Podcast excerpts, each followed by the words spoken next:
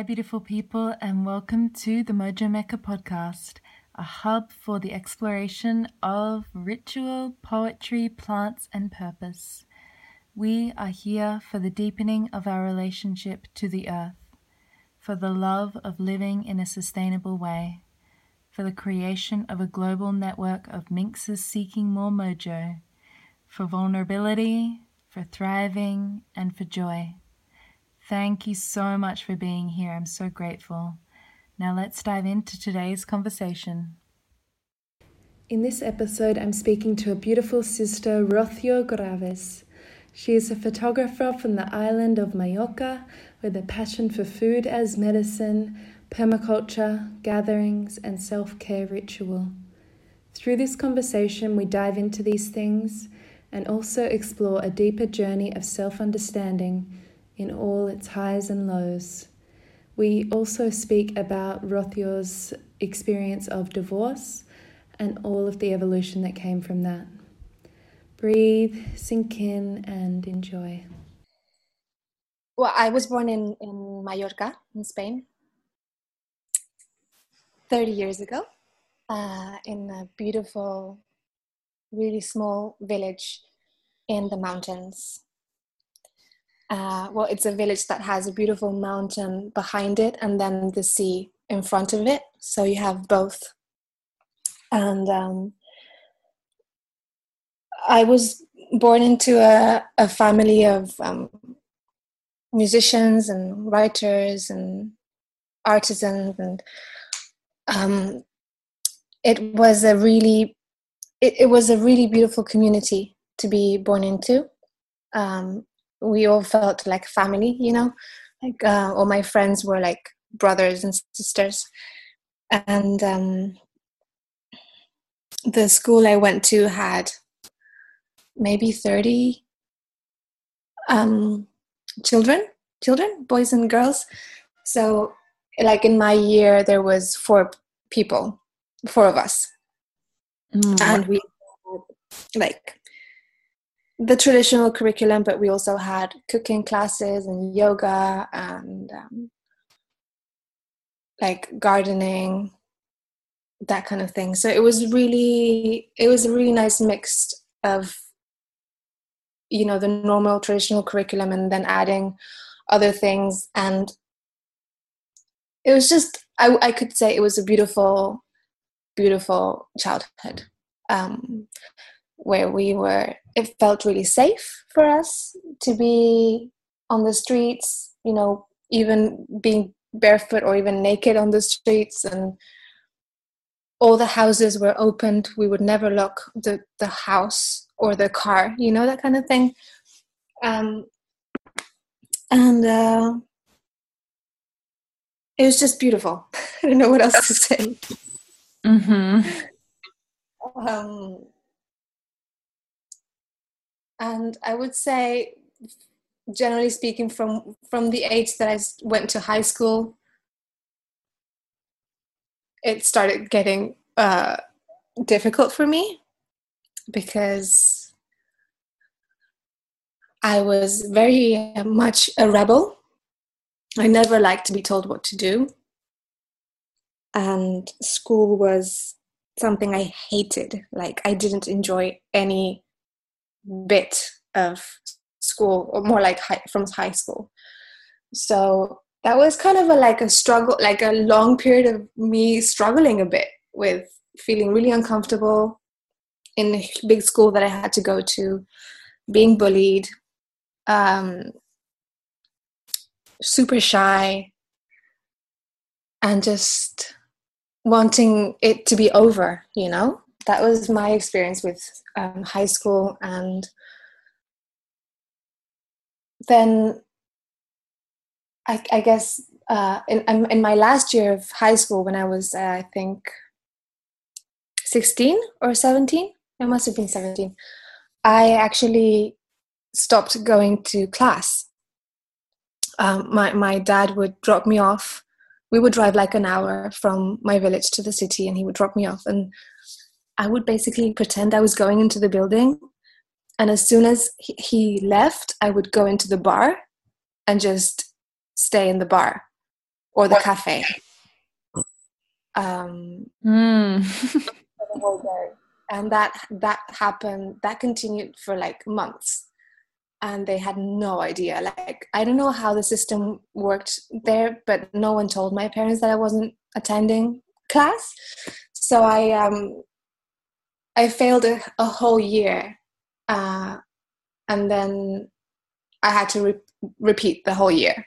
So I finished high school a year after uh, most of my friends and I had no interest in continuing to study because I just had had enough, you know, and I barely made it through high school. So I then decided to have a gap year.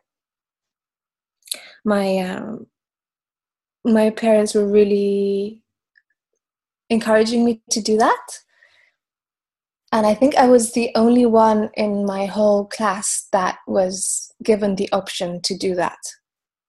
Um, everyone else was just being kind of forced into going to university. And um, there wasn't really that many options to choose from. You know, you could be like a psychologist or a teacher or be, or, you know, there's just, there wasn't that much um, of um, to choose from. So I decided to go to India. I, I had been in India when I was 10 with my parents, um, and I love that country. So I went to India. Am I, am I going too deep into this? No, I'm enjoying it. Keep going. So I, um, I went to India when I was, yeah, I must have been 18. I went to this beautiful farm run by Vandana Shiva. I don't know if you know her. She has. yes, I've heard her speak before actually at a gathering. Oh, okay. Yeah. So she, her and her one of her best friends, Satish Kumar, have been coming to Mallorca once a year for like ten years to do this gathering um, that I was I was a part of since I was really young. So when I knew that they were offering this kind of uh, gap year program for students to to go there, I just went there. You know, I went on my own and I stayed in this farm for three months, and I became a nerd about farming and composting and like vermiculture and using cows pee as um like I don't know as um what's it called? Pesti- natural pesticides? Anyway I became really really interested in in farming. And um but when I was there there there were these really really nice guys from the UK who were going to Cambridge and Oxford and they were so knowledgeable. You could talk to them about anything. They knew they were just so I don't know. They felt really not like um, knowledgeable, and I felt like a complete ignorant. So I thought, shit, maybe I should, maybe I should go to university. Like I feel like at that time, it felt like not going to university was a really bad idea. So I ended up deciding to move to England and study human rights at university, which uh, I feel like it wasn't the best decision, but whenever I say that, people in my friends and family always say, no, but you, you learned so much and it was a really good experience and you know you shouldn't regret your the past. I'm like, no, okay. But it just was really intense to study um, about genocide and that kind of you know that kind of thing for three years. It was really intense and it felt like there was nothing i could do about it. I felt really impotent. So but i did that. I was there for three years. Uh, again feeling really out of place at uni with all the partying scene and but i finished and when i in my last year uh, i found out that I could actually do photography for a semester. and I was like, oh my god, how how did I not know that this existed? Like I had no idea you could study a degree in photography. Um, so I took the course, and as soon as I entered the classroom, I felt like I was home. Like I felt the people in that classroom were my people in a way, and they all seemed so happy and so like bubbly and creative. And I thought, wow, I've been missing out for these three years. I've been, you know, it's been so heavy, and and this feels so light. And I was barely um, getting my uh, how do you say it? like passing my my tests. Mm-hmm. So I did photography. I got the highest mark that I have ever gotten. You know, mm-hmm. and I really enjoyed it. Um, and then, long story short, I moved back to Spain. Did a lot of jobs to pay rent that I really didn't enjoy and um, I got really sick. That's when I got really sick, actually, with um, my thyroid completely went bonkers. And I, it was at a time when I was working this uh, office for a really small company selling ads for a magazine. So my job was to phone up people and sell ads that no one wanted to buy because the magazine, to be honest, was shit. So to buy them, and the day we were going to print every month, there was these blank pages, and my boss would be so mad at me, and you know, it was just horrible. So I got I got diagnosed with this thyroid um, thing, uh, autoimmune condition, and I was advised to quit my job and, you know, cut out all stress in my life. So I did that like that same day. I just went back and I said, I'm quitting, I'm leaving. And um, that was a whole journey, a whole process of trying different things and going back to India and trying Ayurveda and like trying to find my way, even though I was really familiar with alternative medicine and I had never been to the hospital before and I had never been like vaccinated, never taken antibiotics, that kind of thing. I still, there was still a piece missing. Like I wasn't making the connection between my lifestyle and the food that I was eating and everything else. And it took a few years actually, even though I spoke to my doctors, like I kept saying, Oh, is there anything I can do to help this thyroid thing? You know, anything I can stop eating or anything I can start eating or anything I can do. And they would all say, you know, this has nothing to do um, with any of that. This is just something you have inherited and you're going to have to deal with this for the rest of your life. And I just believed that for a few years. And I was taking medicine every single day uh, and I kind of became comfortable with the idea of going to the like I was having blood tests every month, and I was like, okay, this hospital thing isn't that bad. And then I just started even taking more pills, like, oh, my back hurts, I'm gonna take this pill. Oh, my head hurts, I'm gonna take this pill. Like I became like comfortable with like I lost my respect towards um, that kind of medicine, and I abused um, I abused it for some time. Um, and I guess one day, mag- something magic happened, and I, I just Googled how, how to heal Graves' disease, which is what I had naturally. Like it hadn't occurred to me in years to do that. And then one day I just Googled, and that's when a whole new world opened.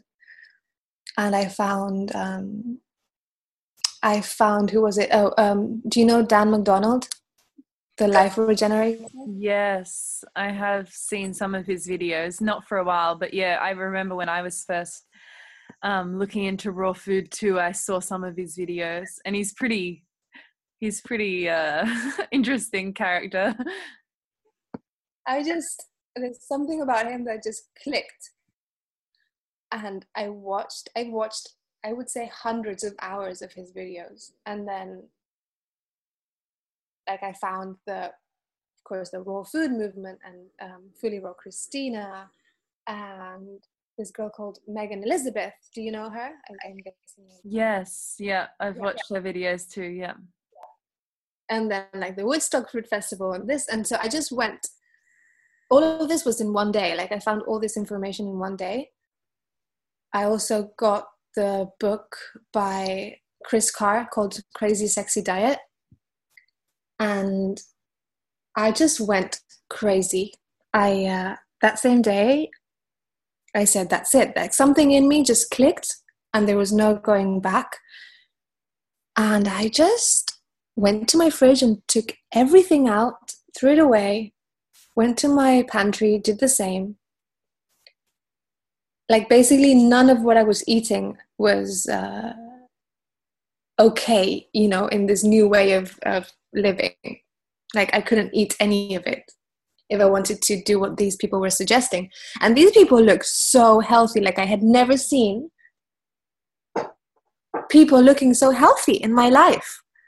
And wow, and and um, to think that they weren't eating any animal products and they were still alive, that was like a big shock for me. Like for some reason, I didn't know that was possible. You know, yeah. like not only are they alive, but they are they look so healthy. No one in my reality looks this healthy. So, yeah, I just made a huge change and went to the farmer's market and loaded up with a ton of boxes and and started there. I was eating fruit, mostly fruit for months and salads at night.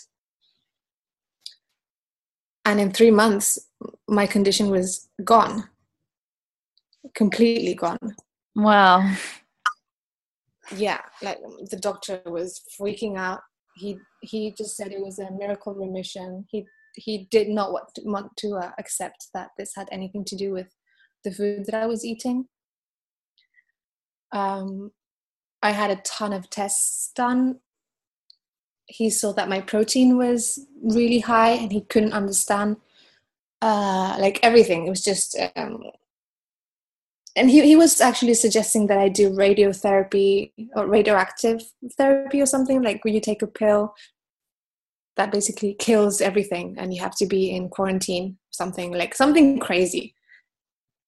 And I didn't do any of that, and he was really upset. So, but yeah, that was a really that was that was life changing and at the time i was a makeup artist. I was work, working in in fashion. Um, and i i was so sick that i had to quit that job as well. But i had already started a blog blogging about makeup and like skincare and a bit about food but it was mostly like traditional homemade food like quiche or whatever i just really enjoyed cooking but it had nothing to do with with healthy food. So when when I did this big change, I changed my blog as well. So I deleted all of the old recipes and all of the. I was even doing YouTube um, tutorial makeup tutorials. Um, all of that, I just deleted all of that and started fresh with like a new blog. And um, after that, what happened? well, I just started sharing everything that I was learning, and I started um, taking photos of the food that I was making. And I very quickly became good at taking photos of food. And one day, I just got a phone call from someone offering me a job as a photographer. You know, so that's how it happened. That's how I kind of started working, doing that.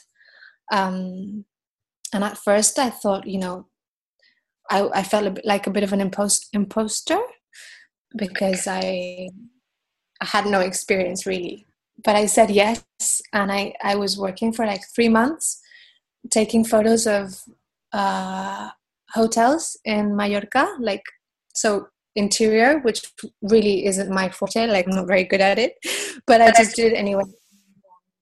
I was taking photos of restaurants and the chefs, and that kind of thing. Mm. Um, and then you know next thing you know like vogue is sending me an email we want you to work with us and like all these things were just coming up. I'm like wow you know i'm not really doing that much. I'm just doing what i love. And at the time i was married as well so i had uh, financial support from my ex-husband. He was working full-time like well he's he's a freelance but um we were also living in a really tiny basement that belonged to my family so we weren't paying rent either. You know so i had that time to take care of myself and and explore my creativity. So that was uh, like the perfect environment for me. And yeah the you know the rest is history. Like i've just been working with different people and just things just keep coming to me and i'm just flowing with them. And i, I it's it's been really interesting to observe that the more I just trust and relax and and enjoy, the better. And um, none of the things that I've done in the past like two three years, I have made happen uh, consciously. You know, um, I would I would say uh, that's been a really big aha moment for me to understand that um, for me anyway the, the, the way it works best is is to just focus on creating and um, and really enjoying what i'm doing. And like this opportunity of being here in iceland with this am- amazing musician that i um, adore that i've been listening to for years. Like i could have never made this happen on purpose, if you know what I mean. Mm-hmm. I feel it as a vibration thing. Um, and like you said, if you are in the vibration of creativity and just doing it for the pure love, and you would do it, you know, whether you were getting paid for it or not, um, then people are attracted to that. And you, and you put that out you know i guess that's that's a very simplified way of putting it and it's a very generic way of putting it but that just is what it is and you know we see that happen in our lives again and again and you know you never lose that sense of um i guess wonder at the the beautiful web that connects us all to who and what we need to experience but yeah that's such a beautiful story. It was so nice to hear um, all of your journey. There's so much more I could say. Of course. It's so interesting how when someone asks you that question, what aspects of the story come through too, because there's so many different facets that you can explore about your life, but yet, and I feel like you say a different thing to eat to um, specific people depending on what yeah. sort of person they are and what they bring out in you. So mm. interesting. Yeah, I feel like that the last two to three years have been really life changing for me, and I would like to explore that more with mm-hmm. you. Um, I just feel like I feel like I've been reborn. Like I, it's like a new life. It's really, mm. really fascinating. In what way? Well, I wouldn't say uh, things have shifted externally, but it's more of a in, in, like an internal shift that has happened, like an awakening, you could say, I guess. Uh, now I just see life from a completely new perspective. And you know that feeling of not knowing who you are, and not knowing what you're doing here, and why are we all here, and that kind of thing. That's no longer a thing for me. Like I just feel so grateful to be alive and I I just love life so much. Even even when it's so fucking hard and so painful. I I've just fallen in love with life. Amazing. Did that did that realization come in a moment or was it i guess a gradual process or was there any moment that kind of initiated that whole um, awakening process? I would say uh, both but uh, I, I think probably probably going through through a divorce. I went through a divorce two years ago almost. That was fucking hard. Can i swear of course yeah that was like i was living in this beautiful bubble and then the bubble just burst into a thousand pieces or a million pieces and um, and it really humbled me. Um, and I, I mean, so many things have happened since. Um, but really, that until then, I was like very much. I called myself an atheist. Um, I don't even know why, but my my uh, my mother's side my my family from my mother's side is very religious and my dad's side of the family is the complete opposite so my other grandmother was she used to say she was an atheist and i thought that was so cool she was like an anarchist and an atheist and she just i really liked her.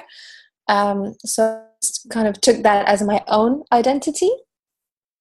And um, my other side of my family who the, the, side that was so religious was they were just so they seemed unhappy and so um, just just very uh, what's the opposite of expanded? Contracted? Contracted yeah like everything just felt really contracted and like controlling and like oh you know um and I, I just refused to learn about the Bible and study religion and all of that. And, and then, so I had a bit of a block, you know, there, like God, all of that, like that wasn't for me kind of thing. But then when I went through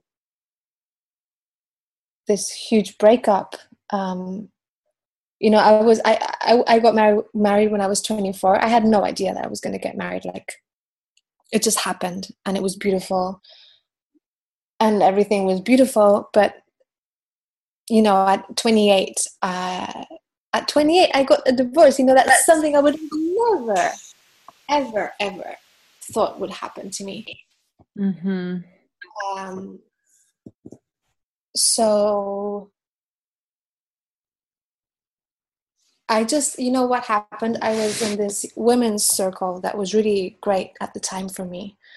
Um, and someone in the circle just sent this email with this video of Marianne Williamson giving a talk, like a one hour talk. And this is when I was, I actually moved back in with my parents. Uh, I was an absolute mess. Uh, I remember I wasn't eating anything. I wanted to die. I, I, there was nothing in me that, that wanted to stay here.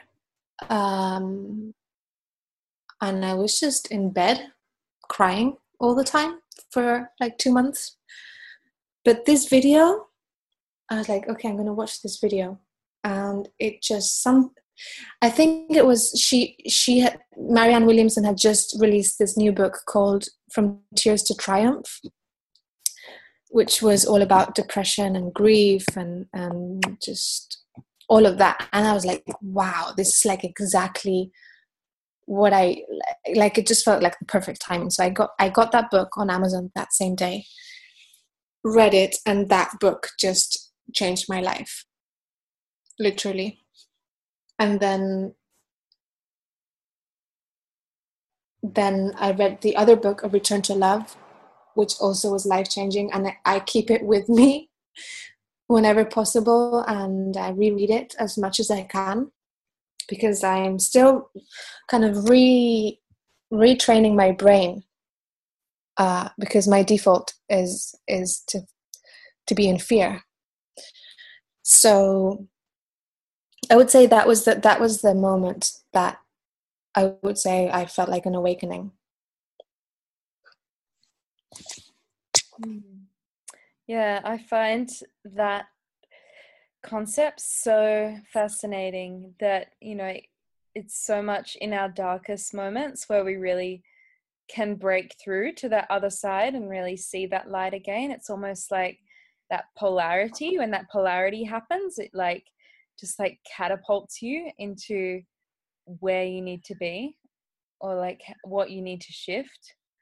Um, course, it doesn't happen that way for everyone, but I've seen and heard so many stories like that. You know, in your darkest moments, you really come to see the beauty of life and something just radically shifts and and when you're in the mid in in the like in the thick of it you it's really hard for you to believe that you are ever going to be happy again that you are ever going to feel joy um,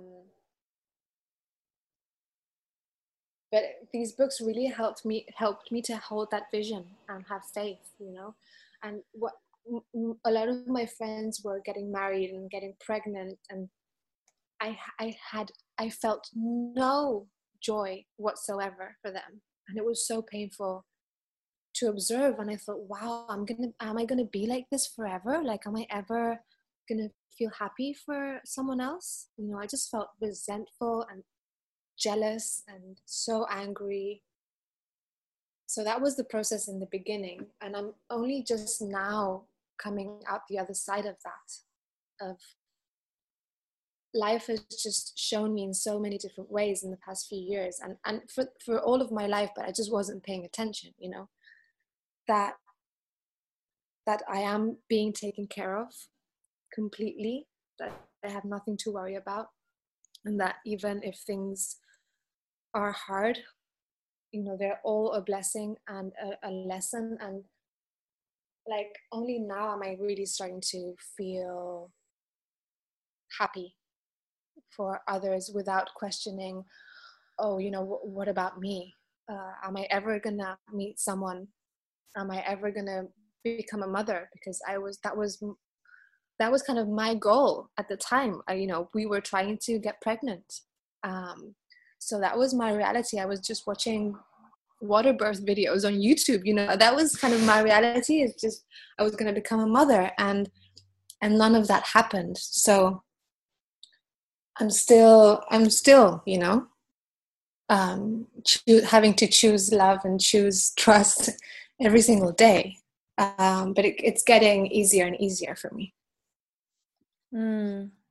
Yeah, as you were speaking that, something just came to my mind that hasn't really come to my mind ever before. But um, I just feel like, because I've also just come out of a big breakup. Obviously, we weren't married, but it was very much just very deep and very strong.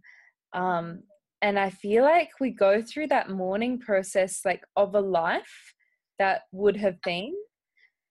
Yeah. Like a life that you know that life that you both were visioning so much you know of having children together and sharing a life.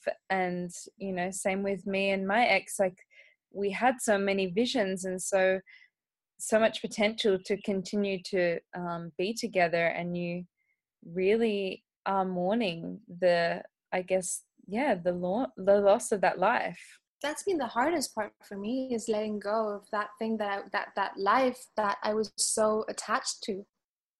I was holding so tight to that. You know. And how has it been in terms of um, your relationship with him now? Well, that has been one of the most beautiful parts of the whole the whole experience is um, like I had no idea that this was possible to have such a beautiful relationship with someone you've been so intimate with. You know even the the i mean the the the, the reason i wouldn't say there's one reason why we decided to um to end our relationship in that way that relationship uh but but i would say it was all done from a place of so much love and respect. And like for me it was much harder to accept because i was holding a, a lot tighter you know to the whole uh, entity of our relationship and our life together um, but deep down i knew it was the right thing and i'm still to this day so grateful that he was able to see this mm, before I was, and that he was so, so courageous to to um, take that step. Um, because I would have probably held on to him and our relationship for a long time. Mm-hmm. Um, and I remember the day we I mean, the whole process was just beautiful. There, it didn't feel like a like a uh, like a breaking, like a um, how do you say? It was just more of a letting go. It didn't feel like a like a ripping apart, if you know what I mean. It was still very traumatic and very painful, but um, we just took our time we did things our way we kept it really very much a a private thing for months um, and we just went we kind of how to say um, dissolved uh, our life together slowly. There was so much you know when you've been with someone for so long and you're living together there's so many things that that you've built together that suddenly you know what what you, what do you do with that? And not only physical material things but other things. So so we we went through the the whole process very slowly and with so much love and um, you know this might be quite private but i'm happy to share that even if if we weren't together anymore we was we were still sleeping together in the same bed and kissing and um you know just mourning the relationship together crying together and just slowly moving through that. Um it wasn't like oh we're not going to talk anymore and you know we can't touch each other anymore. You know it wasn't like that. Um and and the day that we actually signed our divorce the the the guy what do you call him like the lawyer or whatever he he was confused. He's like why are you divorcing? Like you love each other so much. We were like hugging and like holding hands the whole time and uh, even my parents actually were confused like they didn't understand what why we were why we were breaking up you know so I feel like I, I really treasure that. Like, I wouldn't say I feel proud, but um, I'm just very cr- grateful that that's the way it worked out. Um, and still to this day, we have a really beautiful relationship.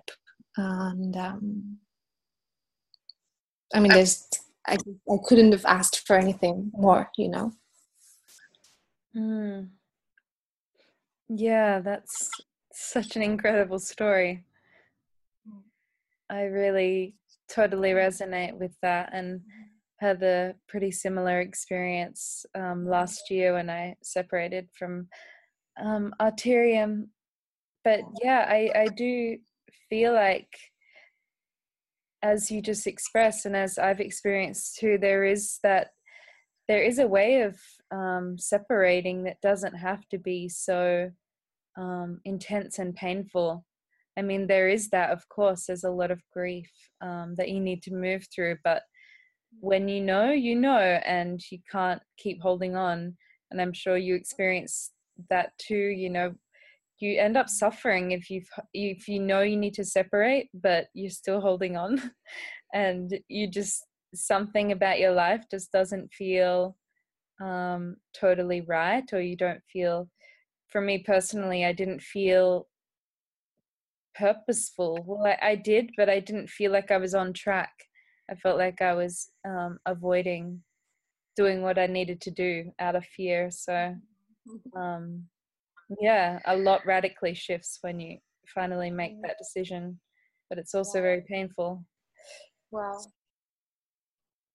yeah, that was the same experience for me. I was, um, I wouldn't say I was that aware of, of the fact that it wasn't working anymore. Like it did work for a long time. Like I have no regrets. Like I've had a few people say to me, you know, but you know, you knew you knew that you were so different from the beginning. Like this isn't it wasn't a surprise, like, you know, and I just have no regrets for being with him for, for the time we were together because it was perfect during that time. You know we were both really young and and and then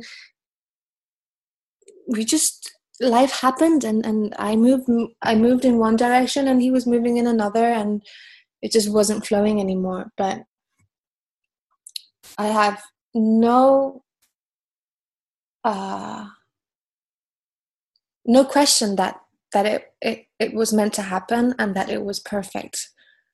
Um but I definitely see now that I was, in a way, really comfortable with being a wife, you know, um, really safe and definitely avoiding doing things that I knew deep down that I wanted to do but I um I was like, you know, this is comfortable. I'm just going to be his wife, and you know, I'm doing my thing, but mostly supporting him because he's making good money, and you know, his career is like really taking off right now. So I'm just going to support him.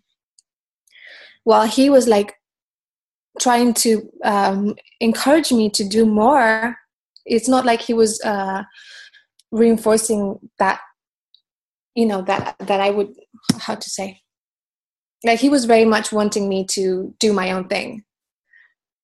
But i was really comfortable. And the thing that he saw clearly was that if we stayed together that i wasn't going to do what i wanted to do um, and um, he couldn't have been more right you know because that's exactly what I needed was uh, like a kick in the in the butt, and uh, I feel like yeah, it was just it was just perfect timing, and um, I, I know now I've been really I've always been interested in astrology and things like that, but in the last few years I've been studying more. And um, studying human design and like so many different things and really understanding what what has happened why it has happened what i'm here to learn and uh, everything just makes so much sense. I have no worries. Nothing. Like i know exactly why i got married and why we had to separate and i'm at peace with all of it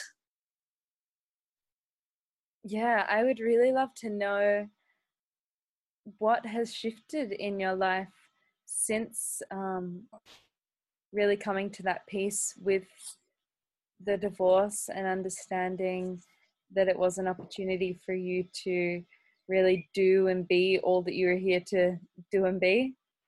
I'm so mm-hmm. curious as to how you've really, um, and how and what you've really created since that time. Hmm. That's a good question. So I would say the main thing that I've done has been opening up. And I'm still in that process, but allowing myself to be seen. Um, I think when when I was going through the grief grieving process, I was you know, I spent months um, keeping everything really, really, really private. And um, like I started developing my spiritual spiritual practice. I was uh, reading and praying every day and doing meditation retreats, like courses, and just really giving like I gave myself quite a few months to just be. Um, I honestly couldn't fu- like I just couldn't function like a normal normal person. Um, and I'm I was very lucky that I had that time and space, and you know someone lent me a house. a good friend of mine, a couple, lent lent me their house to be um, to be in for those months that I, so I could grieve and um, I had support and at during that time like my um, my goal for the day was to get showered like clean myself up and eat something that was as far as i would go uh, and sometimes that would be a struggle. Um, wow just just remembering that is really heartbreaking. Um, then at, at one point i decided that i would set myself like a like a nice challenge of uploading one photo to instagram every day. Just to encourage my creativity and you know not so much as like oh i have to post something just because what i post mostly is my photography and it, it encouraged me to do to cook and and you know be creative. So that was what i did for like months. Like that's the only thing that i did and um and then one day i remember i was i was making a point to go to the beach and walk by the sea every day be in nature as a way of uh, healing. Um instead of staying home for too long i was like try you know making an effort to go out. And even though I was spending like almost all of my time alone, uh, like w- I would go out and see someone on my walk, and that would be the only person I would talk to, like even just see in the whole day, you know. Um, and I remember on one of those days, uh, getting back into the car, and for some reason, I felt like I wanted to share something on Instagram stories. I think that was the first time I I used Instagram stories and I, I said something on showing my face on camera and it felt really uncomfortable, but there was just something in me that I wanted to share, something about what I was going through. And that was like the first experience and then I did it the next day and then the next day and maybe the next week and something about that felt really therapeutic for me and again like in a way i i think it opened like a new dialogue like a new um, how can i say? Like it just allowed for for others to see me and to connect to me. And i feel like a lot of uh, beautiful people who were following my page saw like a deeper or they just connected with me in a deep, deeper way. And that kind of created a really beautiful bond. And so i started like interacting with people every day um, through my dms and you know th- that was happening every day and then more and more and more and i just started to feel like a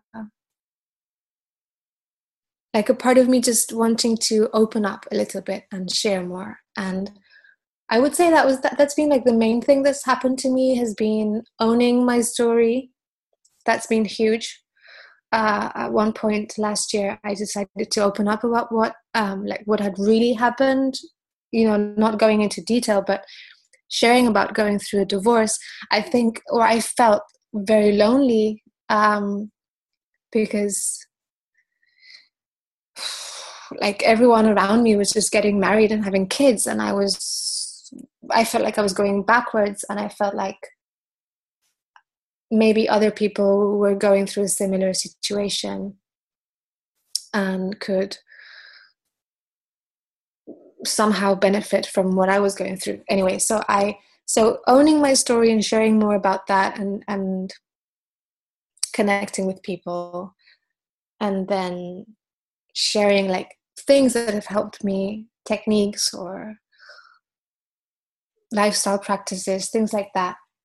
Like going more into like still doing the food because that's what mainly what I do is sharing about food. Um, I was also starting to talk about other things like meditation or self care or you know all of the things that I was doing to help myself. Um, so that was that felt really good because the food felt really one dimensional and although I adore it, it felt like what I was going through was so much bigger than that. And that process, like the engagement I've had on my page on Instagram, has like skyrocketed. Like now I have conversations with so many people every day, and I've I've created really beautiful bonds with people. Um, so that's been huge for me. Uh, and then I guess with the the whole um, awakening process of like connecting to a higher power and and understanding more uh, about how energy works and how everything works. Um, i things started showing up in my in my reality. Like i got a beautiful book um, deal last year uh, beginning of last year, which had been a, a dream of mine for years to have uh, to write my own cookbook. And again, that's something that just I didn't try to make happen. That just landed in my inbox. You know, this publisher in the UK said, "Do you want to write a book?" And um, those kind of things, and that ended up not not happening. I decided not to not to do that in the end. But um, just things have have been coming to me, and that's what I was saying earlier. And um, there's still a lot more that I want to do that I'm still in fear mode about. That I'm you know not sure. Uh, but I would say the other big thing that I did last last year, which was a, uh, a big step for me, was starting uh, my cozy gatherings, which I've only done one so far, but it was uh, it was one of those things that felt so right. Um,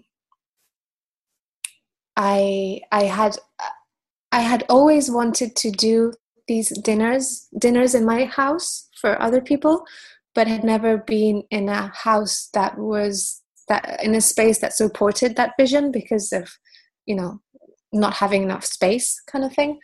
Um, so when i found i found this beautiful house that was like serendipity um, i found this beautiful house or the house found me however you want to say it. I feel like it was a bit of both. Um, and i just did to well I, I had this beautiful dinner with this musician friend that I'm working for now, um, and some other friends that came, and I it was the first time that I was opening up my house to someone else after the grieving process. Like I had, I hadn't really been with, I hadn't really invited anyone into my house. If you see what I mean. Um, so this was the first time and I just decided to make a big feast and um, decorated the house beautifully with candles and like I myself went and, and bought myself a dress you know I just made an effort to like okay I'm opening up. I'm just going to receive these people and I'm really nervous um, but I'm going to do it anyway. And that experience was so magical that it inspired me to do the gatherings. So I said, okay, that's it. You know, this has been such an amazing experience. And I, this house feels like once to have people around. So I started in October of last year. I just decided to do this and like in less than a week I just put it out there and I had I think it was 10 people um, over that had you see, you see 10 people that had um, found me through Instagram. So the people that came to the gathering I didn't know in person. They just felt really connected to me through Instagram, through what I was sharing, and they came. And we had a beautiful meditation, and there was like beautiful um, music. Uh, and I made a feast, a completely 100% like vegan, plant based, organic, local food dinner. Um, and I have, I remember my sister, I had my family, I don't think many people know this, but my family were helping me in the kitchen. Like my mom, my dad, and my sister were in the kitchen with me, cooking and helping wash dishes. And it was very much like a family affair. And they were like really supportive. And they said they had never seen me so alive.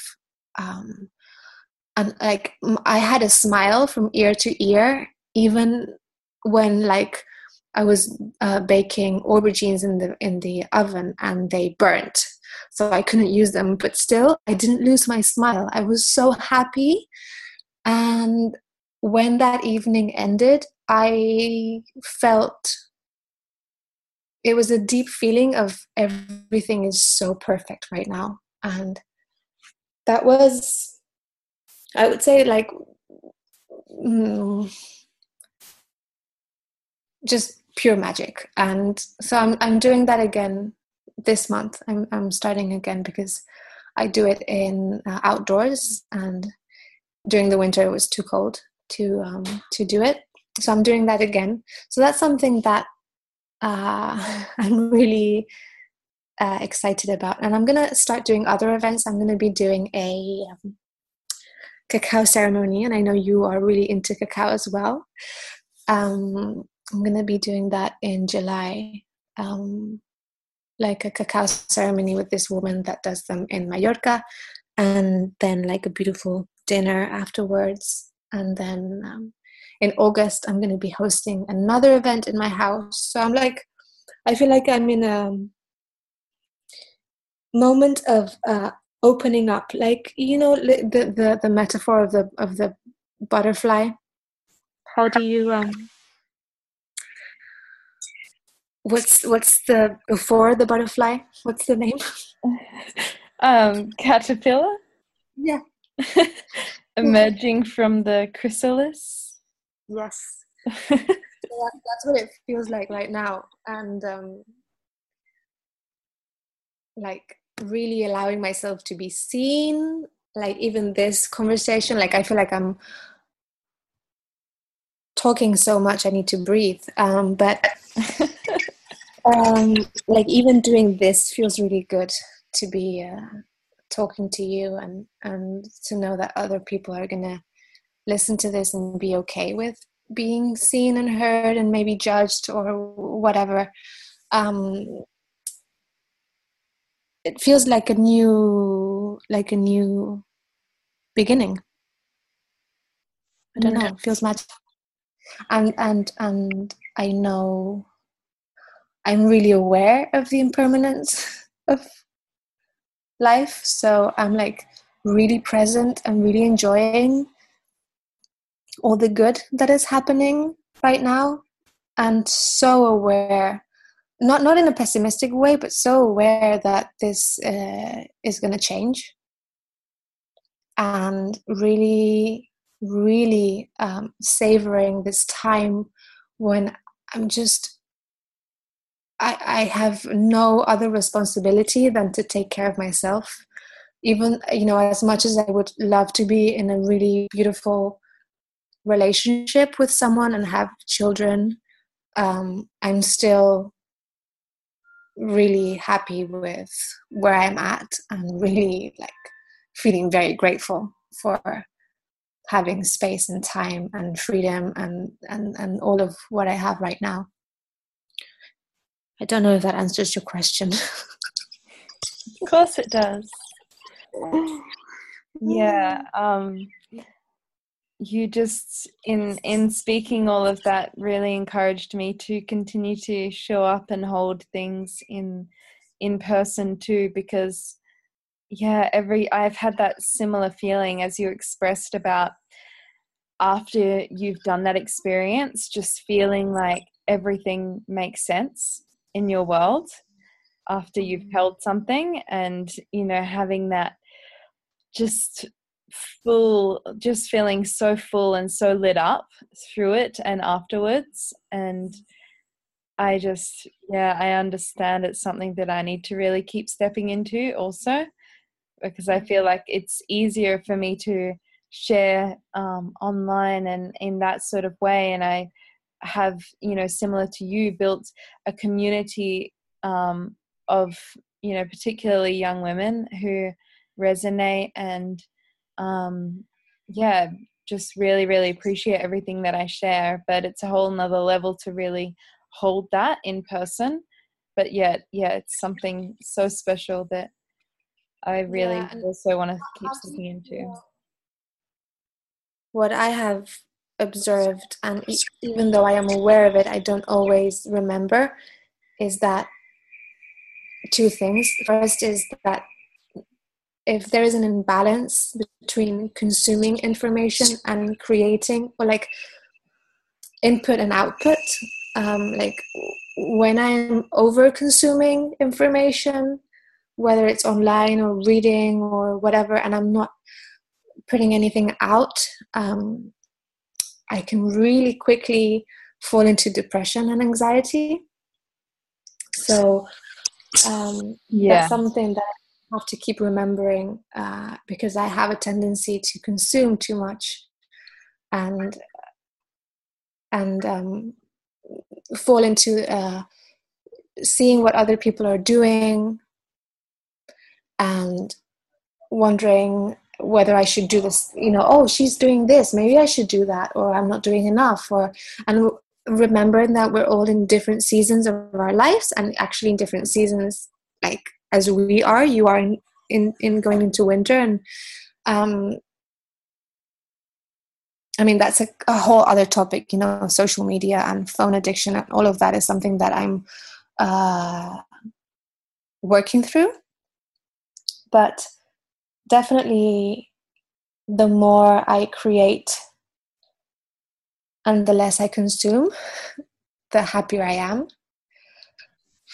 And also community has been um, like I've been very, very alone. I, I wouldn't say lonely, but but alone in the past years. Like even before I went through my divorce, I was I went through a like what I call, what is known as the solar uh, what is it called Saturn return. I I went through a deep process of, of depression where I actually didn't leave my house much for about a year um, and because I, I you know, uh, it just had to happen. And and now that I know about astrology, you know, it's actually there. You can see it in my chart that that process had to happen where I kind of had a breakup with my friends. Um, not a dramatic breakup, but just more of a letting go. And I stopped uh, drinking and going out because that's um, that's something that I was doing quite a lot since I was quite young. So so I feel like I've been in a in a long period of being alone um, most of the time, and now I am. Even though people have been people who love me have been suggesting that maybe I should go out more and be around people more. It didn't feel like it was something I needed at the time um, but it is something that I feel like I I uh, I need now. So where I live is I live in a in a in a little village um, where I have I have a, a friend, but she, she's working a lot and we barely see each other. But being here now, I've been here in Iceland for ten days, and I'm around people all the time, it feels really healing and really, really beautiful. So that's that's going to be interesting to see how I can uh, bring some of this back into my life when I'm back in in Mallorca. Um, and I just also trust that you know I'm going to build a, more of a physical community uh, without ha- trying too hard. You know, I like I was saying earlier, I just things just seem to fall into place. So I'm just gonna uh, call call it in in a way and um, trust that that's going to happen. Um, yeah, I just went on a tangent there. yeah, it's interesting to just kind of witness like those sort of just like subtle turning points where you do feel like you're going in a uphill direction again you do feel open again to sharing more and um, creating more again and yeah i do feel like i'm also coming into that space even though it is it is going into winter time but maybe i'm going to yeah i feel like i was in a darker space in summer and now maybe i'm going to mm. come into my into my light yeah. through the winter just switch it up a bit why not? And also i feel like i'm just so uh, used to being like up for a few weeks and then down. Um not not down but like you know so like right now i'm feeling expansive but i might not feel that way in two weeks and that's okay. Mm-hmm. also as, as a woman i've been really observing my cycle and how i feel and wow it's been like the week before I get my um, I get my cycle or I start my cycle, I feel so depressed and like um, I question my existence and everything that I'm doing. Um, so that's also been interesting as a yeah. side note. I also feel the same actually completely. Yeah. The week before, yeah. it's it's wild and then sometimes you forget that you yeah. are going to start bleeding soon and and then you you're like what the hell is going on and it happens like that every month but yeah mine's pretty intense in that way too and i do also really feel like the ovulation time i do really feel that like confidence and that you know like more of that lightness and joy yeah it's interesting That's when you're aware of it.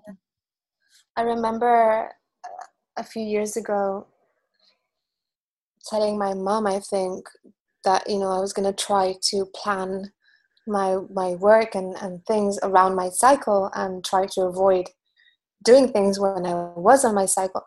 And apparently it came across as really pretentious and maybe she had her own judgment around it. I don't know, but I it's like oh you know that's only for people for um, that's a very privileged privileged thing to say is that how you, like you know not everyone can choose when they work like people just have to go to work whether they like it or not um, but i just thought you know if you are able to schedule your work around your cycle then that's like amazing and now i see i'm seeing a lot more conversation around this and i think it's so i just think it's really important mm-hmm.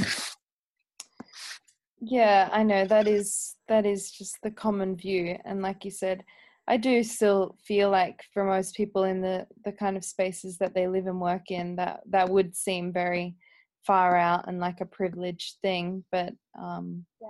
yeah as you said i mean it doesn't even need to be so extreme, you know, as in you have to take five days off work or something like that. But even to just um, to just be more aware of really what you need in that time and do less if you can, or just yeah. take it slower. You know, even those subtle things can really have an impact for sure. Yeah. And like the type of food you eat and the exercise you do in that time or that you don't do in that time just like really having those like shifts in daily rituals depending on the time of your cycle yeah. um, on that note i would really love to hear some of your favorite daily rituals um, and or you know any other sort of health tips or types of movement or embodiment or exercise that you like to do? I just really love hearing these. I could talk for hours about this. Uh, okay. So in terms of movement a big one for me like i've never been into exercise i actually failed um, gymnastics in school because I hated it. Like I didn't like to be told again. I didn't like to be told how to move and what to do and and and I I uh, I would say exercise um, has never been a big part of my life or my family. You know. So it's something I, I, I would say struggle to motivate myself to move and the best way that I've found uh, that is joyful is dancing. And you know, if if if you see my my Instagram stories, you'll see me dancing quite a bit, and uh, it's something that just not only physically, but it just in every way helps me so much. Uh, it really, I feel like it moves energy when I feel stuck or angry or sad or whatever, I just well let's say let's just say I've uh, music is like a huge part of my life. Sorry, is that me? I don't know. Yeah, that's me. um, I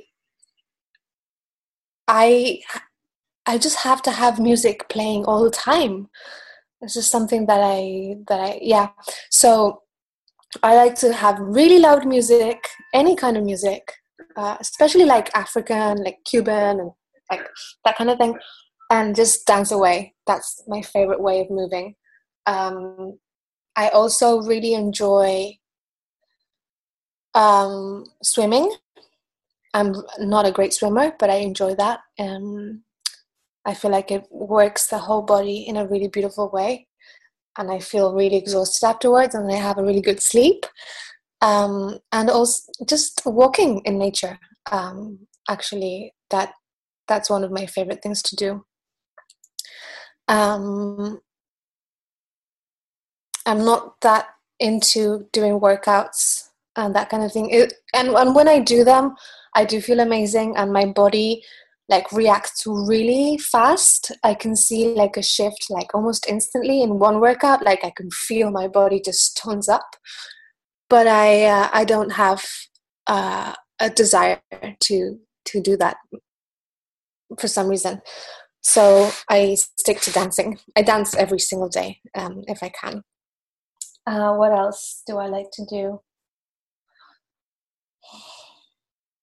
well in terms of food I would say, as a general thing, and I've tried so many different ways of eating because I'm like, I'm a nerd in this way. I love to experiment, and if I hear of like a, a not like a diet, but like Ayurveda is now really popular uh, again, and I've tried that, you know, and I've tried many things, and I've been observing, and, and, and the thing that works the best for me is just always in, hydrating, which is, sounds so simple, but it really, really makes a huge difference.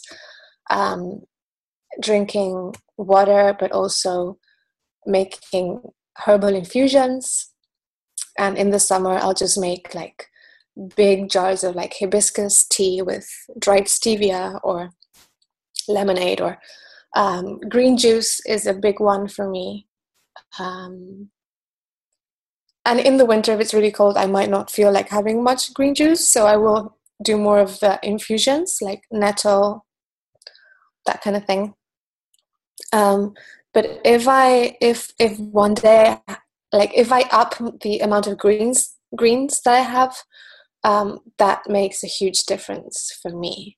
Um, so ways in which I would do that would be in green juice, green smoothies. Um, I actually love to make green soups, raw soups in the Vitamix. I just like throw in a ton of spinach and kale, celery, cucumber, zucchini, maybe some hemp seeds, an apple, some lemon juice, some salt, like cumin, something like that. And it's like a really beautiful, thick, creamy soup. I love to do that. And that's inspired by my friend, Dara, Dara Dubinet, who's an amazing chef. I and love also, her. You love her? I love her so much. She's great. She's a, and, and then just huge salads. Like,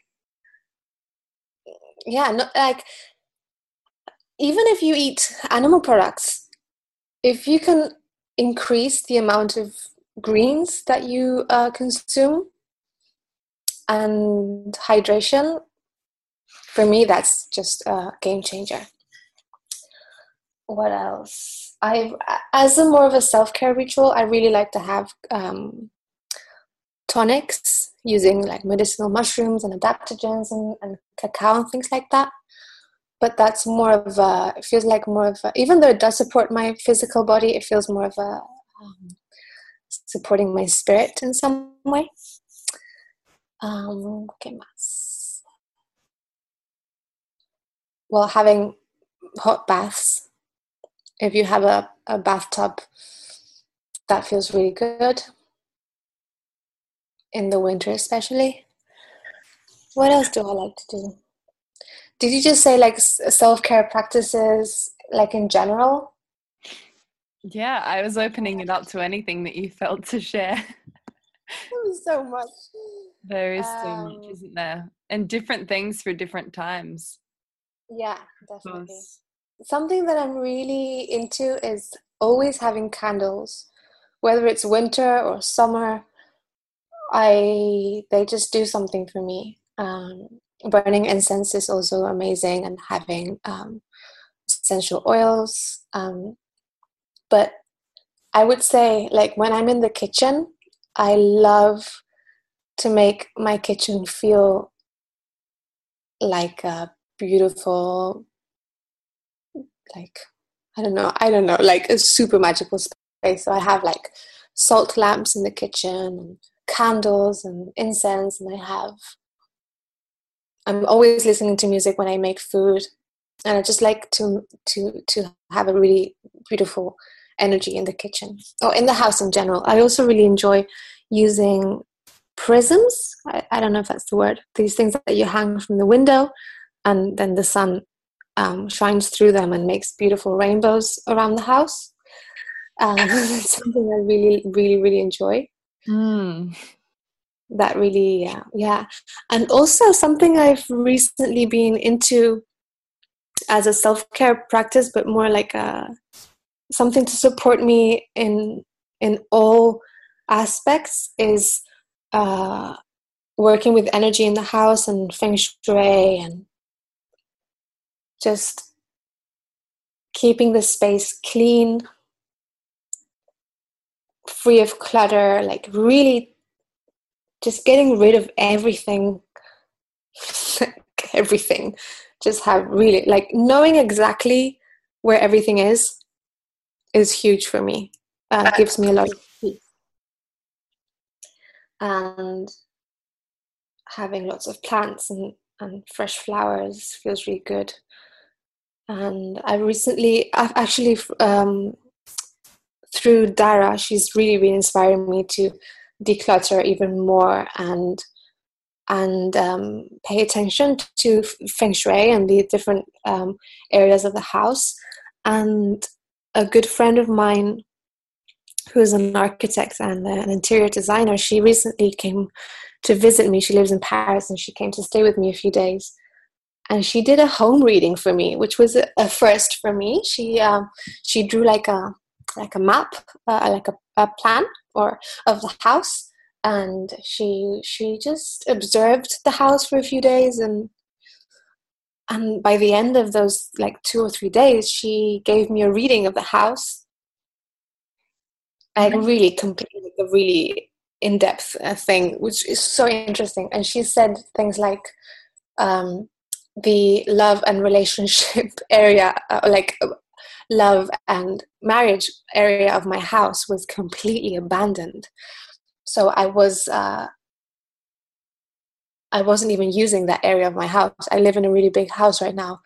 And I had like unconsciously forgotten about that area. Like there was there's a toilet downstairs that corresponds to that area that was so like I hadn't cleaned, I hadn't used in months and was really cold and the door was closed and and she said, That's interesting. It feels like you're not open to love right now. Um, if you want that to be something uh, if you want to open yourself to that maybe you should take care of this space in your house and then she went into this other room which i use for storage which was a mess and she said this is the room of travel and friends and support and you are blocking the door like totally blocking the door with so much stuff so you are unconsciously blocking travel and support and friendship. And she just gave me all these little tips of things that I could do. Um, and I did them in a matter of like just a few days.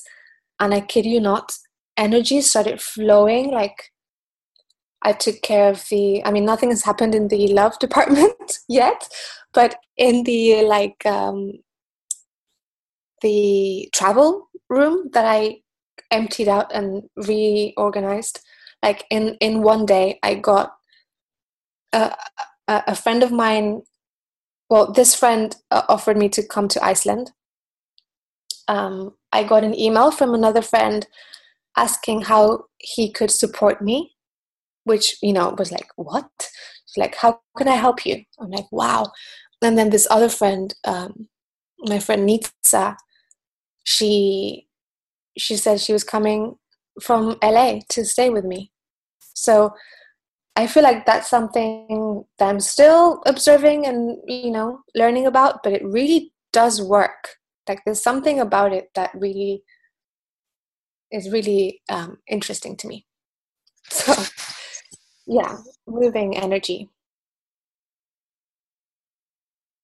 I would just like as a kind of um, I guess, well, maybe it's not really like a concluding sort of thing, but I also really wanted to um, know more about your relationship towards food and food as medicine. And I would really love to hear um, how you cultivate that and how how it is a self-love practice for you too because it's been I know for so many, especially women, but men too, but um, just their relationship to food and um, and also in turn their relationship to their body and and that whole journey i i myself have been through and still going through you know huge process daily with um, self love and body love and just yeah if you could speak to that in any way through your experience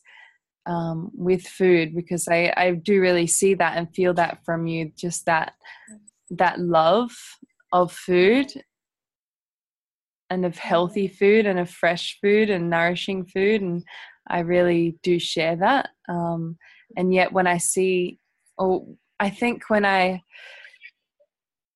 i tend to not be as focused on that, which is my passion, when I'm in spaces of low self worth or not feeling entirely on track or avoiding things or something, you know, and you can just tend to um, just really not view food or yourself or your body in in that way that you know is natural to you.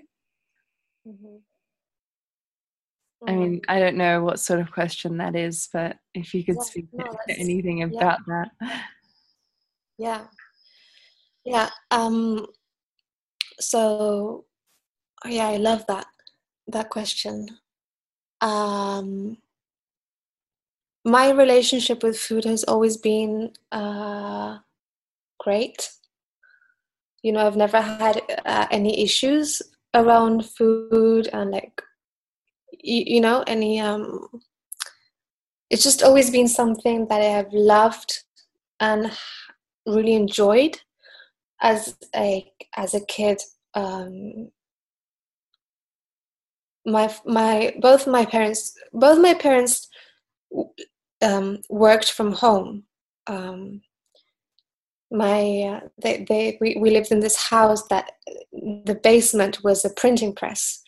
So my my father would print books manually with this huge printing press, and my mom would be in the room next door uh, bookbinding the books.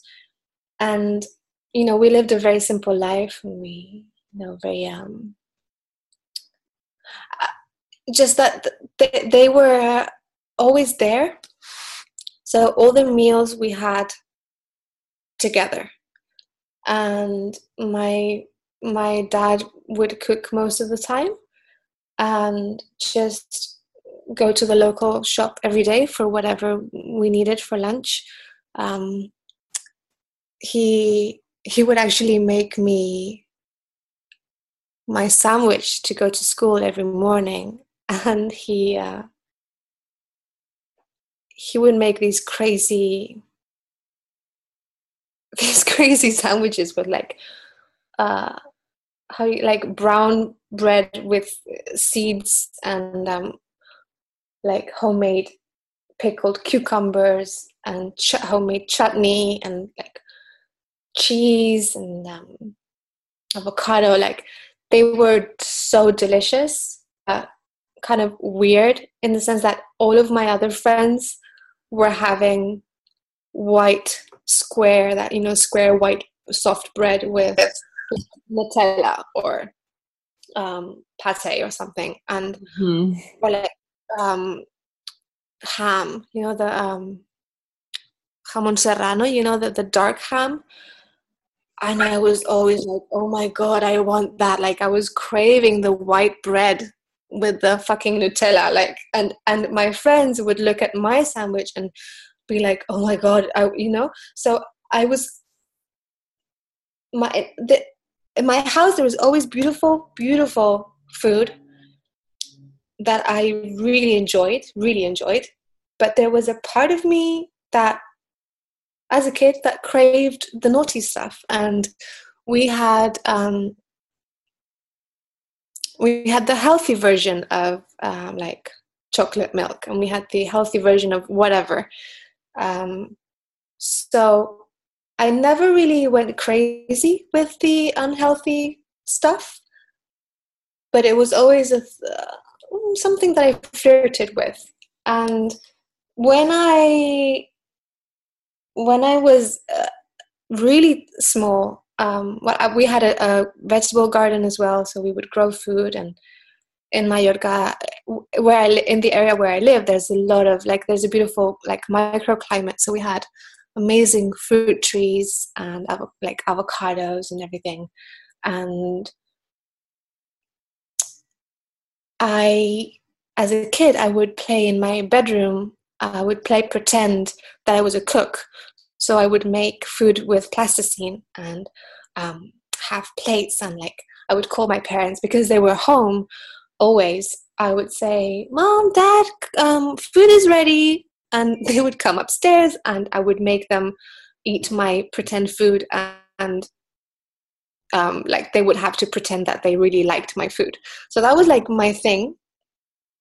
I had this thing with food that I just like loved it. And when I was old enough to get in the kitchen, I started making recipes and like we had this um, thing where we had these recipe cards that I would write my recipes on, and I just really enjoyed it. And a big a big part of this was we had a a friend who was Japanese, and she would make the most beautiful traditional Japanese food, and she taught me how to make it since I was very young, and I just I loved cooking like so so much. And when I when I went to uh, to university in in London and I had to cook for myself, I found this company called Abel and Cole. And what they did, and this was quite new at the time, they would send you, that was like over 10 years ago, send you, bo- you know, the veggie boxes that they send um, to your house, like all organic and Mm-hmm. I I would I wouldn't make like baked beans with bread. I would make like risottos and like beautiful meals, you know, just for myself. Uh, it was like for me, it was the best thing ever. And I actually remember one day um, I made a risotto, and I I didn't have any white wine, and at the time I was eating kilos of cheese and butter and bacon every single day. Um, I just used martini, white martini, in my um, in my risotto that I, that I ate all by myself, like a huge plate. And then I took a little nap before going to class, and um, and I com- I think I was a little drunk or something, and I just fell asleep. And like, and I didn't make it to class, and then it was a big thing with my teacher, and it's just that for me, food came before anything. Like, you know, so that's something that I've been uh, seeing now, looking back, that it's always been a thing for me. But I've never, I had never made the connection between food and health. I was just eating for pure pleasure. I never questioned what I was eating. I did eat organic because I had this thing where, you know, um, I was just aware, and then I had been to India and worked with Vandana and all of that. So I was aware and I was, you know, conscious in that way. But I was still not uh, doing it more for environmental reasons. Um, and I had no idea about the impact of animal agriculture and in, in the environment or any of that back then. Um, but then when I and you know, I actually knew that I was intolerant to milk because the doctor had told me, but I was still like, whatever, you know, I don't care. I, I'm just, you know, I was, there was a big disconnect there. Um, and when I, when I changed my diet, when I got sick and I changed my diet, that's when I really saw, like, not only theoretically and seeing other people's journeys and how they had been healed with the help of food, but also through my experience, like what I felt when I changed my diet. I have never in my life felt so good. I I actually remember saying that I didn't know it was possible to feel this good.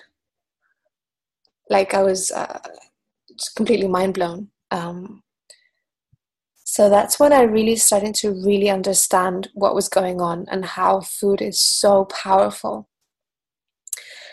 And as I said, like I just I I made this decision and that was it. Like there was no going back. This became like my life. It didn't I it, it wasn't something for a long time it wasn't something that I struggled with. I like I just it, that's just what I did. You know, it wasn't difficult for me to choose healthy food every day. That's just what I did. There was no nothing else in my kitchen. So that's just what I did. You know what I mean? And when when uh, when I heard other people struggling, there's there's stories about struggling to eat healthy and, and all of that. For me, at the beginning, it was difficult to uh, relate because it was just for me it was just so obvious. There was just no um, no other possible way of eating. But, and also I remember thinking to myself, you know, now I have this, I feel like I have a superpower, like whatever happens to me in life, I have this tool, which is food is medicine, and I know I'm going to be okay. Like, I remember thinking, if I get sick, I know uh, I'll be okay because I, I have this knowledge. If uh, my husband at the time if he gets sick i'll be able to help him if uh, like i even thought to myself like if my parents uh, pass away it's going to be really difficult and really heartbreaking. But for some reason i felt like knowing that i had the support of this beautiful food was really like felt really empowering and really safe. That's the kind of relationship that i had to with food uh, when i discovered this whole new world. Um, but then when I was in a dark place, it wasn't that easy to choose love, that kind of love for myself, which is what you were referring to earlier. Um, so even though I would say it is pretty natural for me to gravitate towards this food, and that's just become a new reality for me, um, I still, if I'm feeling low one day, then I might not make the best choice. And for me, that doesn't mean uh, eating something that I know doesn't make me feel good, but because I just don't have access to that food. Living in like a little village, I, I you know I don't have like shops that I can go to or like uh, I can't just go and buy shitty food like a bag of chips or whatever. Um, for me, it's more like I won't drink enough water or I'll just forget to eat or um, you know i just won't i won't choose love for myself. Um, and i think that's okay. Um, but i know i know a lot of people struggle with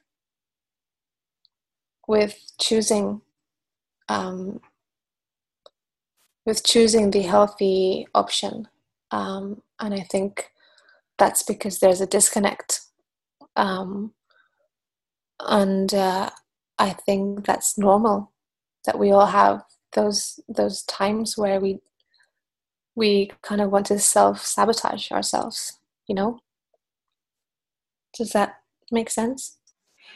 Yeah, definitely. I definitely, yeah, the last point about the self sabotage, I really do see that as the underlying um, message of it, whether conscious or unconscious.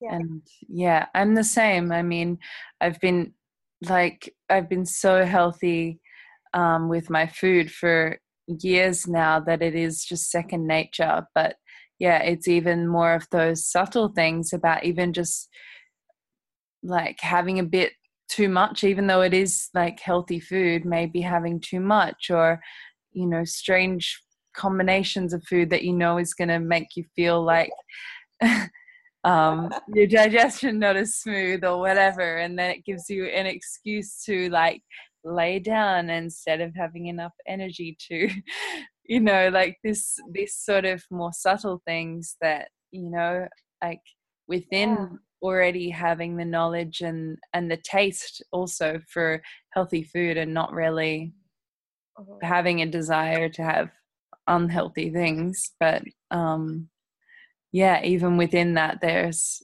just the varying levels of um yeah i guess love within that. It's all it all comes back to self-love doesn't it? And i think it, that love is always there but we just disconnect from it. And like you you might know that there's this thing you need to do or you want to do but you're scared. And you know that if you eat really high vib- vibrational foods you're gonna there's gonna be like no hiding. So that's for me anyway. Like i i can tend to like self-medicate with food if you if you know what i mean. Like i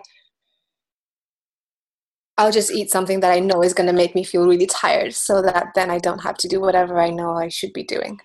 Yeah. That's something yeah. And and um, there's just some, something I wanted to say also something that was really big for me when I when I first started find you know uh, learning about all of this. I felt like I said like I felt like I was invincible. Invincible is that is that a word? Yeah, that's it. Yeah, um, like I could do anything, and and my um, my uncle a few years ago, he got really sick and he got diagnosed with cancer. And I remember feeling I was so naive and I was like, I remember saying to him, you know, you're gonna you're not gonna die because I have the answer. Like I was so confident that I could save him because I had the answer. I knew I had this all these tools and these things that I knew would help him. And I'm pretty sure they would have helped him if we had known earlier and if he had or if, if oh, this is quite delicate subject but basically it, it just wasn't the right time and it, it just wasn't meant to be. And my information in the, the, the thing that i was uh, suggesting was kind of uh, rejected in a way by the, by my family because of what was going on at the time. And so i felt so impotent um, so it was really difficult for me to see that I was just um, not able to help. Um, so that was really humbling for me because at one point I was like, I have the answer to everyone's problems and I can help everyone, and this is the solution. And I was very, very naive. Um, and that really humbled me. And now I'm like, this, everyone's everyone has their own journey and their own path and not everyone's meant to connect with this you know that and I, I don't know if that happened to you but um just feeling like very uh yeah just just a little bit naive about the whole thing. Definitely. There's there's definitely that phase in the beginning where you've you know your the veil's been lifted your eyes have opened and you know you really do feel like oh my gosh wow like i could help so many people. I could just you know like so many people would so benefit from learning all of this and you know there is a time for that and obviously some people that you meet obviously do need to hear it but yeah i so agree with you in talking about the timeline of of everyone's lives like we we don't know what people are here to experience um, we can't we can't seem to understand like or begin to understand um, yeah what people are here for and what they're ready to hear and what they're not ready to hear and you know when they're ready to pass on or what sicknesses they you know there's so much more beyond the body of course um mm-hmm. in terms of you know like you were exploring a lot in in your astrological chart you know so much is mm. possibly i don't know for sure but it feels that way written um a lot yeah a lot deeper than these bodies. Yeah. mm-hmm. And um, yeah we can we can never hope to really um, change anyone. That's not ever really going to happen. Um, and it, on the on the off chance that you do have a positive impact then that's beautiful. But yeah i i've definitely come into the space of just really just doing me and um, and then if people want to hear about it or you know are open to that then talking to them about that. But just being really discerning also with who i share that's yeah. the, that sort of sacred information about about health and about plants and ritual and ceremony and all of this stuff because it's so easy to just overshare when you are excited about it and then kind of realize oh that person didn't really receive that or you know and then you get offended or you feel like you lost a bit of your power or it lost its sacredness a little bit or i don't know this has been coming up for me actually a lot recently so it's pretty fresh but yeah. discernment for sure. You know what my experience with that has been that i i also i just stopped sharing and i really came to a, a place of deep compassion and love for everyone and not needing people to care about what I care and be in, interested in what I'm interested in, and you know, and I haven't had like I've had one person come to me asking for help in four years, and um, that was recently, like last month. Someone that I really really love, who's been struggling with his health and his weight for like his entire life. And he just recently came to me and said i need help. And you know you know you can feel when someone's like had enough and is ready and that's like such a gift for me like i've been helping him for a month just guiding him and like re reframing the whole idea of weight loss and and health and, and all of it and he's um he's lost like eight or nine kilos um, in a month. Wow. Like everything, like not everything, I mean, as much as he wants of a certain, just eliminating, um, he's eliminated dairy, uh, all, I mean, all animal products, gluten, um, like refined sugar. He's just eating a lot of vegetables with no oil for now. Um, and he's feeling so satisfied. He has so much energy. He just said to me the other day that he's never felt this happy and this good and that he doesn't know what to do with his energy. He's 43 or 44 years old right now. He fits into all the clothes that he didn't used to fit. And um, it's just so wonderful to see someone else going through that period of like suddenly feeling so good that you don't know what to do with yourself and um, it's just i'm really enjoying um, observing um, him and, and sharing his joy you know it's so beautiful mm. yeah i can definitely see you doing that more in its organic way but being more of that yeah. mentor um, yeah. yeah yeah maybe we'll see. Hmm.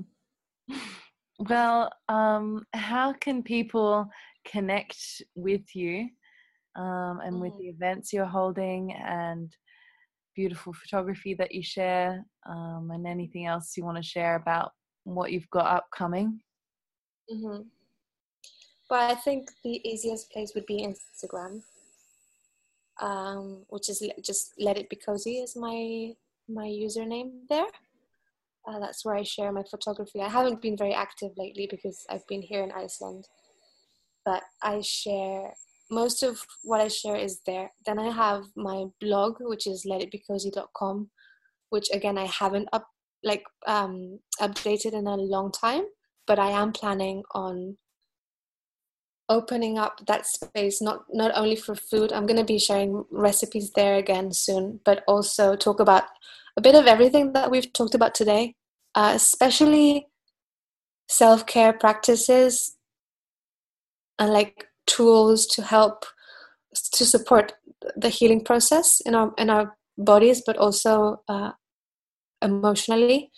So, but I, I'm still mm, trying to figure out how, how I'm going to do that. Whether it's going to be written information on the blog or like an ebook or maybe like a podcast maybe because the uh, I was um, just not sure about spending too much time on my computer. Like I, uh, I've I've noticed that that doesn't really uh, make me feel good.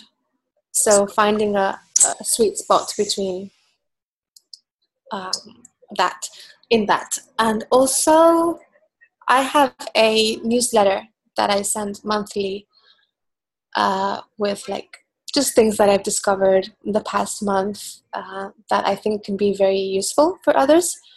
Um, and I also create a monthly playlist on Spotify, which is something that I really, really enjoy because music is such a big thing for me, something that I enjoy so much. And I share a lot of the music that I listen to on Instagram, and I get so many questions you know, what's this song? What's this song? So I decided to do a playlist every month um, which you can find under my name, which is Rocío Graves. Maybe you can write that down somewhere. Mm-hmm. Um, yeah, I will write it in the description. Yeah. But, and, and then my, my portfolio would be rociograves.com. That's where my photography is. So that's what that's what I'm doing. And then I'm doing cozy gatherings. If anyone listening is either based in Mallorca or is going to be in Mallorca in the next few months, um, then they can check out my events, cozy gatherings, on my website on letitbecosy.com. There's there's a, a tab for events, and I'm gonna be doing a really really really special one on probably around the 22nd of August, which I can't say much about yet. But if anyone's gonna be in Mallorca around those days, I definitely think you are gonna be interested in that. Um, so yeah. That's that's what's going on in my reality. Mm. well i'm so grateful for this conversation. It's opened up a lot of uh, i don't know just a lot in me. A lot of it seems like we've been on very similar paths and I, I didn't quite know I mean, I'd been following you, but I didn't quite know so much about you, I don't feel. But yet I just had this feeling like I wanted to connect with you more. And I'm so happy that I followed that. And it's really yeah, nice. I've had this feeling for more. a long time. Yeah. yeah. I'm so glad you did. I'm so glad I said yes. This is like my first time on a on a podcast, and it's very exciting. I really enjoyed that. I do feel like I, I just rambled for a long time, but I hope that um, I hope that this can help someone in some way. Or yeah, thank you so much. That was so nice. Thank you.